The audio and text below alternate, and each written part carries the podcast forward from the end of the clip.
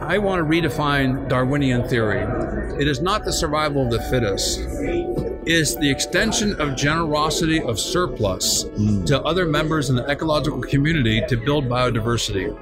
So it's not the individual that survives, it's mm. the community that cooperates that survives. You are listening to the Real Leaders Podcast, your number one source for impact leaders harnessing capitalism to sustain the planet, people, and profits. I'm your host, Kevin Edwards, and that message, my friends, was from Paul Stamets, a world renowned mycologist and an ambassador for the fungal kingdom. And in today's episode, I asked Paul why fungi should have equal funding to technology, the misconceptions of psilocybin, and what Darwin got wrong. So, without further ado, ladies and gentlemen, let's give it up for the real Paul Stamets. Enjoy. All right, and welcome everyone to this special episode. I'm your host, Kevin Edwards. Along with me, we have Paul Stamets, an ambassador for the fungal kingdom. Paul, thanks for being with us today. Well, thank you very much. Honored to be here. San Francisco, California, Singularity University's Global Summit. What brings you to the Global Summit? Well, the singularity that people don't realize, or most people don't realize, is that we are descendants of fungi. We were born from fungi. 650 million years ago, fungi gave birth to animals. And so the, many of these mushroom species are much older than we are. We were basically little voles at the time that mushrooms had their true forms, oh, many of them. And so uh, mycelial networks, um, multicellular organisms, the first evidence of a multicellular organism uh, has been found in lava beds, um, and it is of mycelium. And so um, the multicellular organisms, when they came to land, when they came to, and to land in the form of mycelium, these fungal networks are fine little threads. Anybody can go out right now, find an old piece of wood on the ground, tip it over, and see mycelium. It is virtually everywhere under a single footstep, you can have more than 400 miles of these fungal networks. In a single cubic inch, they can be more than eight miles. Now, think of this the largest organism in the world is a mycelial mat in eastern Oregon, 2,200 acres in size. Um, and it navigates through a very microbially hostile environment. In a single gram of soil, there can be more than a, a thousand species of bacteria and uh, literally millions of microbes. Yet the mycelium navigates through, and indeed, it sets up the microbiome in the ecosystem. So once people understand that fungi and these mycelial networks are the foundation of the food web, they consume rocks. They release minerals to plants. They pair with plants in mycorrhizae. Mycorrhizal associations means plants and fungi come together, and they give the plants the ability to absorb more nutrition and to resist disease. And the microbiomes of the beneficial bacteria are set up by these fungal networks to help the biodiversity of the ecosystem. And so they are deterministic hmm. because they have a vested interest in the survival of the ecosystem that creates the plants, that grows the trees and the vegetation that then fall and decompose and feed the progeny, the descendants of fungi. So they are deterministic in the evolution of habitat. So the singularity is that we are descendants of fungi. Fungi have been here a lot longer than we have. They're network based organisms, and we know about um, how important networks are the computer internet, the brain, the brain networks. Right. And so, understanding that our origins come from this wellspring of these fungal networks should give us pause to think about how we can preserve the very foundation of the ecosystems that give us life reinvesting in fungi is a very, very wise investment. With all this technology at, at this conference, we can't literally lose sight Right. of the complexity and the in- inherent uh, wisdom of nature. And the more that we deforest and destroy the ecosystems, the more we're, more we're shooting ourselves in the foot. And we can have the most great computer technologies, but if you don't have air to breathe, clean water to drink, or food to eat, good luck on your iPhone and your Droid when you when the ecosystems collapse. Right. Well, Paul, with you know this conference being so focused around tech, AI, a ton of capital and ton of investors here investing in this new technology for their businesses, is there a lack of funding towards uh, the, the fungi kingdom, and, and should there Absolutely. There's only 50,000 mycologists in the world, Really? approximately. I believe that mycology should be funded equal to the computer industry because it's so fundamental to our survival. And um, people wonder, well, how these fungi affect us? Well, we just published an article in Nature, Scientific Reports. Mm. Uh, we may, hopefully, have a solution to colony collapse with bees. Bees are dying off all over the world. One of every three bites of food that you consume uh, c- comes to you because of bee pollination. Right. Wild bees are dying off uh, in a way that we can't hardly even calculate, but the honeybees I have 10 bee- beehives. When you have colony collapse, you go out on Monday, your beehives are fine. You go out on Thursday, all the bees are gone. And it's because a, a group of viruses being st- uh, spread by the Varroa destructor uh, mite. And this Varroa destructor mite was introduced in the United States around 1984. It originally came from Asia, but it's like a dirty hypodermic syringe to the bees, and it's putting a slew of viruses into the bees that now are shortening their ability to pollinate. Bees used to fly. Hmm. When you see bees on a flower, it's the last nine days of their lives, and they they go and they pollinate up to a thousand flowers a day. But now bees, rather than flying for nine days, are only flying for four or five days. Hmm. So that means four or five thousand flowers per day, four or four, four or five thousand less almonds per day, right. cherries, yeah. apples. I mean, it goes on and on. So, because of this debilitating virus, coupled with pesticides, loss of habitat, deforestation, factory farming, uh, glyphosates uh, interferes with the microbiome. This is an, an unfortunate perfect storm of, of stressors. And see, life and death and health and disease is a series of coefficient multipliers, factors. It's, a multifactorial equation, life is. Mm. And you have these stressors and coefficients. Then the end of the equation is health or disease, longevity or dying, uh, you know, uh, uh, much quicker than you should. And so what we have found, and we published in scientific reports, that this amadou mushroom, that my hat is made from okay. this mushroom, reduces uh, some of these viruses. Yeah, it's a wood conch. Oh, okay. And some ladies in Transylvania made this hat and you can put this mushroom into ash and water, and after a few days, it delaminates into mycelium. Oh, so this okay. mushrooms are made of mycelium. Mycelium makes mushrooms. The mycelium is the root of the mushroom, like the roots to a tree. The mycelium is the my, is the roots of the mushroom. Okay. And so these, yeah. the mycelial networks navigate for hundreds of years, and then may produce a fleshy mushroom that comes up and disappears in a few days. So it's a proverbial tip of the iceberg, with these underground networks, seemingly invisible, but not mm. invisible to those of us who know. Right. Walk out into nature. Realize that under every footstep you take are miles of mycelium. The mycelial networks are alive. They're creating the soil webs. We are benefiting from the consequences of healthy mycelial networks. The viruses that are reduced by this mushroom that we published reduces the viruses, in one case, 45,000 times. With one treatment, uh, extracts put into the extracts of the sugar water that commercial beekeepers feed. Now, this is an extraordinary result. And we're able to demonstrate, and the reason why our Nature Scientific Reports article to this day is in the top 1% of all scientific articles ever downloaded in the Nature publication ecosystem is because we're able to demonstrate a natural product has a broader biofield, bioshield of benefits than a pure pharmaceutical. Hmm. That's because of the complexity of nature, the complexity of our immune system, and so it appears that it upregulates immune enhancing genes, which then secondarily and consequentially uh, enables your immune system to fight pathogens, including viruses and that's been a big discussion at this conference is how connected everything is. And you were just referring to uh, the bees and like the parasitic symbiotic relationship with that. Um, climate change uh, affects ecosystems as well.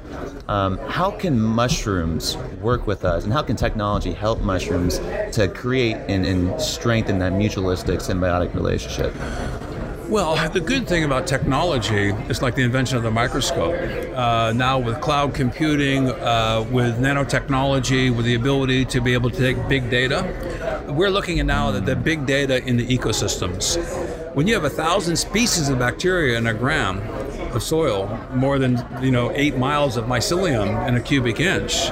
You know the the in, inner biomolecular communication channels that are occurring, creating these guilds of a multi-special ecosystem uh, boggles the mind in terms of the computational uh, complexity. And so I think big data is struggling to catch up with nature. Mm. The hubris of humans is thinking that we're smarter than nature. Right. And that we can, you know, and all this technology is going to save us. None of this technology will save us unless it is invested in the natural systems. So I'm a big fan of Elon Musk, but going to Mars, are you friggin' kidding? You're going to a prison has no ecosystems, where people are going to have enormous psychological issues. They're going to look at that beautiful blue planet in the distance and wish that they were there. Mm. We shouldn't leave this planet. I am all about space exploration. I right, love it. Right. And I think terraforming other planets with fungi will be uh, uh, a, a, great way of creating new satellite Earths, you know, around the cosmos, or helping condition those already existing Earth-like planets to be human supporting. But we need to really look at the intelligence and complexity of evolution. I want to redefine Darwinian theory.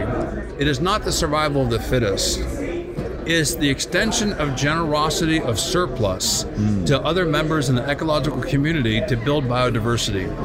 So it's not the individual that survives, it's the community that cooperates that survives.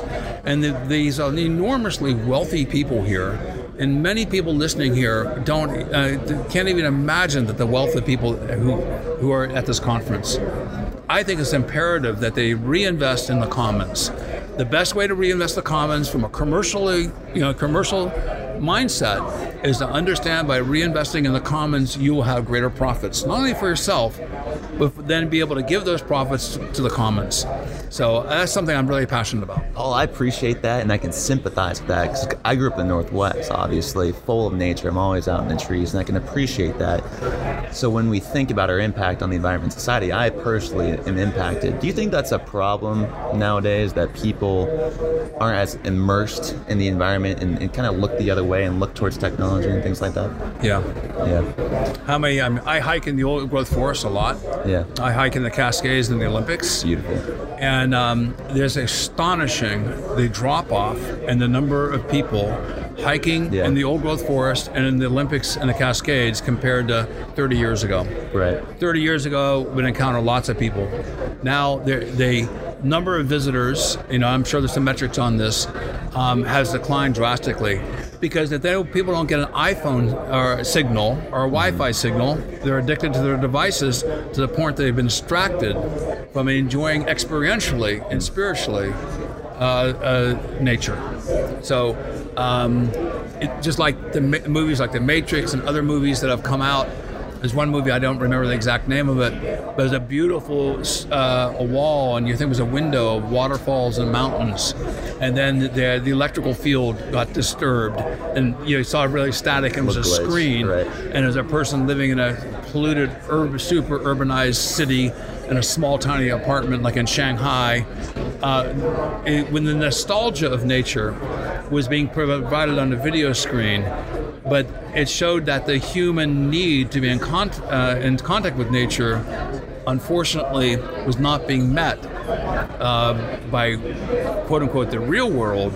And instead, there was a VR world, a virtual reality world, that was trying to appease those receptors that I think all of us know that we need to get back in touch uh, with nature. So. Paul, I'm going to change subjects on you. We had a big section on mental health and the opioid crisis. Talked a little bit about it yesterday with you. Um, and from what I've learned is uh, opioid addiction, there's no one size cure all solution, but it, it has to be managed, whether it's pre exposure, exposure, withdrawal symptoms, inpatient or outpatient recovery. Um, but I did read a study in the Wall Street Journal. It said psilocybin or LSD, I don't know the, the scientific name behind it, had like a 40% success rate. Are we misunderstanding uh, the use, the, the um, health uses of, of, psychedelics, I guess? We have because of a cultural prejudice, and you know, in the '60s there was a there was a, a, cultural revolution, basically the environmental movement, the anti-Vietnam War movement, the psychedelic movement, and the birth of the computer internet technology. Yeah. All those were co-occurring at the same time, um, and unfortunately when you have a powerful tool that is not put in the hands of responsible, experienced um, citizens and leaders, it can be abused. Uh, so the psychedelic medicine research was set back a lot. Mm. You know, Timothy Leary uh, popularized it, but he really unfortunately sabotaged a lot of the legitimate oh, really? research. Mm. Um, there are some great things to say about him, uh, and there's a lot of things that, retrospectively, I think he, he, himself would recognize that there would have been a better path had they kept it within the medical community.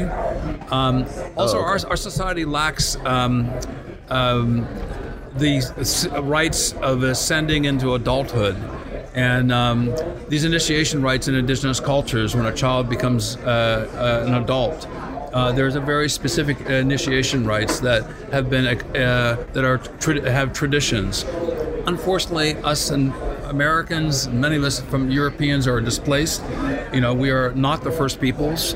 The first peoples of this country understood this very, very well. We are displaced population that unfortunately has become quote unquote divorced uh, from many of the rituals that helped us ascend into adulthood, into the greater wisdom the psychedelic plants and medicines were very much a part of that in many indigenous cultures.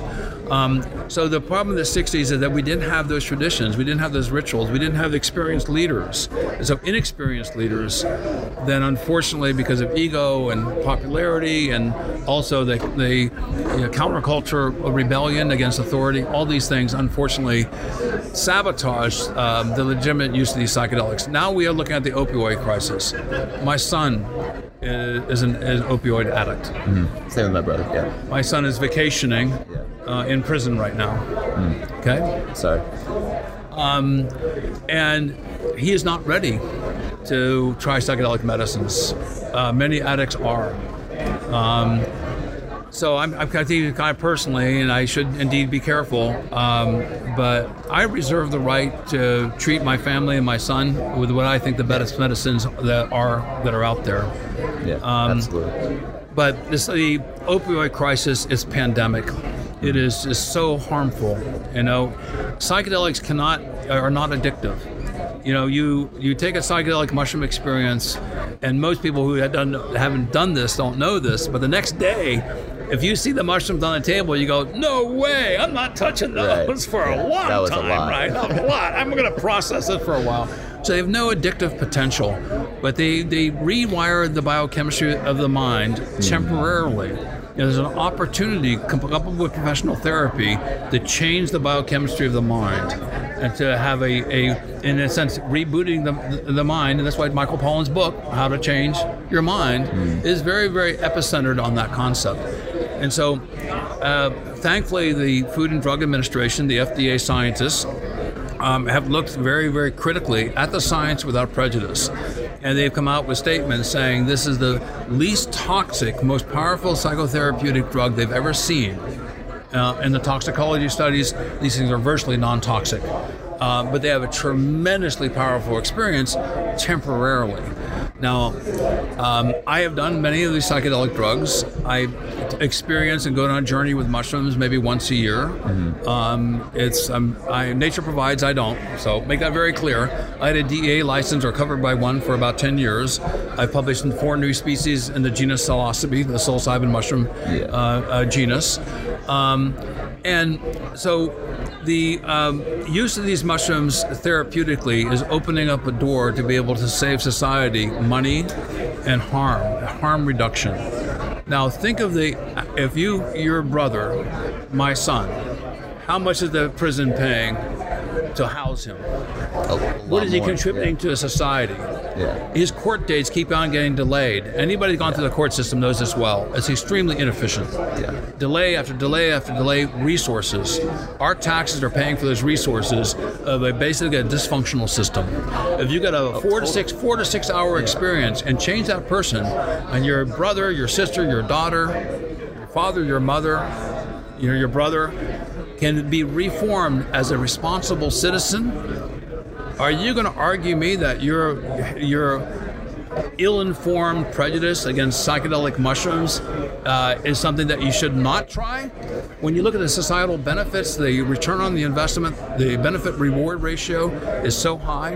Now, to be clear, You just mentioned 40%. Some other addiction profiles are 25%. The best, still better than any drug out there that's been approved by the FDA for being able to help addicts. Right. And so this is something we all live in the commons. We're, we're all hands on deck. We're all in this mothership together. Right. Whether your mothership is your family, whether whether it's your neighborhood, whether it's your village, your city, your state, your country, or this planet, we're all echoes of the health of the minute. Right. And if we cannot solve internally the problems within our family, then there's many other families are sharing those problems, and that reverberates out into the matrix of human existence. Many other families. I know plenty of other families. I don't think I know one friend that doesn't know someone that hasn't Well, been affected by I am this. I my hats off to the Republicans who have Yeah. woken up because they have this personal problem within their families, Yes. and they are coming on board. Um, MAPS, um, uh, the uh, Multidisciplinary Association for Psychedelic Studies, has uh, received several uh, grants Oh, and approvals now with the FDA for PTSD. And They, they strategically, very uh, Rick Doblin and his great team really went uh, to try to help veterans with PTSD uh, because the Veteran Administration, you know, is looking for solutions. Uh, they're apolitical. They want to find solutions for the veterans, and so they opened up the door. But in a a, a secondary conversation I heard with FDA regulators and scientists uh, when it, it was they were approached about psychedelics for PTSD for veterans. The FDA scientists stopped them and said, "No, this is not just about veterans. This is about rape victims. This is about child abuse. This is about anyone who suffered psychological abuse." Now, mm. I know very intimately that when you're abused as a child, you have lifelong issues that you have to deal with.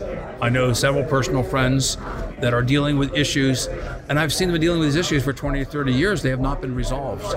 What these psychedelic medicines do, and psilocybin mushrooms in particular, because the experience is short. The problem with LSD is 12 to 14 hours, and when you do LSD, for me, the next day I felt older. With, with psilocybin mushrooms, the next day you feel younger, you know? Got it. It also, interestingly, conforms to an eight-hour workday for the psychotherapists uh, and the doctors. They clock in at eight, they go out at five. Well, you can give a patient psilocybin mushrooms at ten, and they can walk out of the clinic at four o'clock, right? So they have this Shorter. life-changing experience, but it actually conforms to the workday. Right. So it's also very, uh, very helpful in being able to be integrated into medical practices. So now to be clear on this, um, Johns Hopkins, uh, UCLA, um, a number of other universities, you can go on the net. People should get good medical advice. They should do this in a in a clinically acceptable uh, medical s- setting, Right. um, and they should follow the rules and not break the law. I'm absolutely squeaky clean. Uh, I'm an expert on psilocybin mushrooms, but nature provides, I don't. One of the very important things in my life that I realize is I will I don't give psilocybin mushrooms to anyone because I don't want to be responsible for your trauma. Right. You're going to go through a, a trauma resolving experience. You're going to relive your trauma and then come to uh, to reconciliation. That's a lot of work. That's not my job, and I don't want the responsibility of somebody uh, having. You know, I'm responsible for their experience. So I have enough issues of my own I'm dealing with. You know. Sure. Um, so that's why it's really important that this is uh, we create the structures in modern society with our best technology and the uh, and the wisdom of science to be able to maximize the benefit in a way that we don't drop the ball on this. We don't fumble the ball because if if we do, then this will set us back into what happened in the 60s and 70s with the Timothy Leary, and then we lose this huge opportunity. Right. But when you get 25%, 40% of these patients then being able to break their addictive cycles from one experience, and they don't have to do it again. Know, I, I think that brings to society an enormous ec- uh, emotional, economic, and political benefit. And I think that's important because you, you know it's important for our viewers to know you know you're not making a pitch. You're not trying to give people mushrooms like you said. Yeah. Nature provides, you don't. Um, you know, and that's important to know going in, and that's important that you're saying that. That's the message that needs to get out there because people that you know have a strong opinion about say you're I'm a pharmaceutical company like I'm not going to say my farmers are bad I'm going to give you more pharma for your pain. And that's what I think was so difficult when the medical uh, examiners or the medical field came out and said let's treat pain. Now the average diagnosis to give someone an opiate prescription is 13 seconds. You got back pain here you go. It's creating this opioid problem especially for my family members and others and to touch on your points about um, the struggles and, and, and, things, it's all connected. It is. It all, it all my, my uh, girlfriend is a pain doctor. Yeah. She's a medical doctor. She actually works in a hospital clinic environment. Yeah. Um, it's been so interesting to her, uh, to me, to learn from her about pain. So much of these inflammatory cycles become resident within the, within your inflammatory pathways of your body. So actually, oh, okay. you can actually have an injury and have uh, chronic pain but the pain cycle pathways become resident. And even though the injury may have gone, the patients are still experiencing pain. They are experiencing real pain, even though the injury has resolved because the inflammatory pathways have been set up metabolically. Hmm. And how do you interrupt those? So that's really well, you you can mollify them with opiates, mm. but that doesn't resolve the inflammatory pathways. And so what's really interesting is the potential of psilocybin mushrooms and these other compounds to allow you to interrupt the inflammatory uh, merry-go-round that you're on and you can you can you can break that cycle. Huh. And once you have a new pathway established, the inflammatory pathways are no longer resonant, and so so much of this pain becomes psychological. Hmm. It, and and as my uh, my my doctor friend has told me, these patients are really experiencing it. Hmm. But we know it's psychological. And if we can break the, the psychological uh, uh, entrained reaction, then biochemically the body can can go back into homeostasis. Right, because isn't when you take a drug, isn't the brain just like flipping a switch? It's not really actually like the drug itself, isn't it? The brain just controlling everything. No, I think it's more complicated than that. Okay. I, I, but I, I appreciate the, the nuance of your thinking. I mean, you know, again, it's hard to paint the canvas with one brush. You know, there's many doctors watching this that would say oh, it's much more complicated than that. But yes, but not a, not a doctor, not going to pretend like no, I'm a doctor. but and then and even with my friends' uh, patients, you know, there are some patients that she's been unable to help. Mm, um, okay. And there's, you know, there's inflammatory viruses, there's illnesses um, that can be resident within uh, your own body's ecosystem that may not be evident. Mm. And so there could actually be a, a, cause and effect relationship that's beyond the psychological uh, merry-go-round that I mentioned. Okay. So it, it's a much, it's, a, it's, you know, pain is a, a broad umbrella right. of a symptom that has many uh, root causes. Got it, got it. Colorado, just I don't know if they de- decriminalize or legalize psilocybin, um, but what would you like to see going forward in, in four years? well, I think decriminalizing nature, uh, uh, the Oakland movement, uh, is, makes a, perfect sense to me. I've long believed how dare humans have the hubris to outlaw a species. Come on, give it up, right? Right? And these mushrooms have been here longer than we are. Right. You know, we are descendants of fungi. We're going to outlaw our ancestors. Ourselves. Yeah. I mean, that is it's so antithetical to the origins of our own biology. But what they did that's actually crazy to think about. It is. yeah. It is absurd. Like you know. I don't want that point to go unnoticed. Yeah, that's, yeah. That's really interesting. We're nature. Yeah, and uh, like you know, would you make your uh, the memories of your grandfather or grandmother illegal? Would you make your grandfather uh, illegal? Well, how many generations do you want to go back? Right. So, um, so the exciting thing about the field of mycology and the why that I come to these conferences is that I've opened up the mindscape of many smart people uh, who realize that this has been hiding in plain sight. Mm. It is so fundamental to the, the to our existence that for us not to know this at this stage, you know, we are truly Neanderthals with nuclear weapons. And unless we become more responsible citizens on this planet, we will be ejected out of this biosphere as a pathogen. And so now the planet will survive. I have no doubt about that. Fungi and bacteria will survive. But will the ecosystems have uh, the ability to sustain human existence? Right now, in the cities, we depend upon the farms, we depend upon the forests. We, we end up urbanizing this entire planet. Absolutely. The life support systems collapse. And even though Elon Musk is a great you know, genius, you know, you are not going to be able to give the complexity of nature to create a life support systems on the scale that we have today. We should consider the Earth as our sacred library uh, and laboratory. We should use the Earth biome as a library and laboratory to be able to replicate it on other planets. We lose that library of knowledge, we cannot transport that information uh, into the future. Well, Paul, as a, an ambassador of the fungal kingdom, what advice do you have for leaders around the world? Most important, simplest thing to do, I think, is for people to plant trees, to take their children into walks into the forest, celebrate decomposition, let wood rot.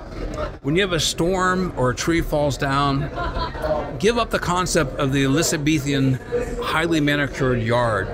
It's that neighbor that's down the street that has debris and brush.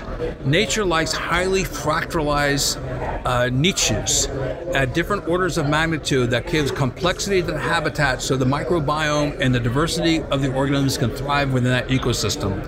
We need to free frame our thinking that decomposition is bad I'm going to decompose, you're going to decompose, you're going to decompose. We're all part of this biomolecular ma- matrix that streams through time. We need to celebrate and own our decomposition because we give and create the soil for future generations. Paul, well said. Appreciate your time here on the Real Leaders Podcast. Talked about a lot. Talked about uh, uh, the diversity of the fungal kingdom. We talked about its effect on drugs and, and addiction. Um, and we talked about what leaders need to know and what some of the misconceptions about the fungal kingdom. Appreciate your time here on the, the Real Leaders Podcast. For Paul Stamets, I'm Kevin Edwards telling you all to keep it real. Yeah, thank you, Thanks, Kevin. Paul. Hey, appreciate it. All right, good people, and thank you for tuning into this episode of the Real Leaders Podcast. We hope you enjoyed it as much as we did, and if you haven't yet subscribed, then please, by all means, hit the subscribe button to start receiving notifications of this podcast. If you haven't left a review yet, you're a loyal subscriber to the podcast, let us know what you like, what you want more of, and how we can improve your experience. And for lucky listeners today, well, you're going to walk away with a free Real Leaders magazine. All you got to do is go online to real-leaders.com slash subscribe and enter in coupon code podcast25. And for the visual learners today, make sure you go onto YouTube. Check out our new YouTube channel. It's at Real Leaders Magazine to watch this interview with Paul and sit and enjoy at home. Thanks again, everyone, for being a real leader, and stay tuned for the next episode of the Real Leaders Podcast.